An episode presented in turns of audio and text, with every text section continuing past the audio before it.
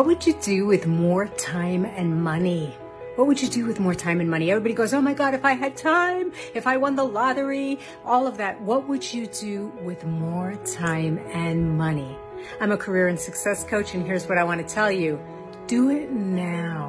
Do it now. Stop waiting until you get a better job or you uh, get out of your job. Stop waiting. Do what you love right now. You can do something now. If you want to write a book, you can write for 10 minutes. And I'm not kidding. I've done it. That's how I've written my books.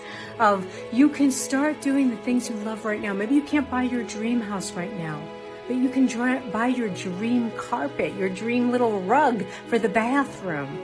You can start doing little things right now. You are putting off your whole life saying, when this happens, then I can do it. But here's the thing if you start doing things that you love right now, it will give you energy and it will change the circumstance. You think you need to have less stress to do the things you love, but if you do the things you love, you'll have less stress.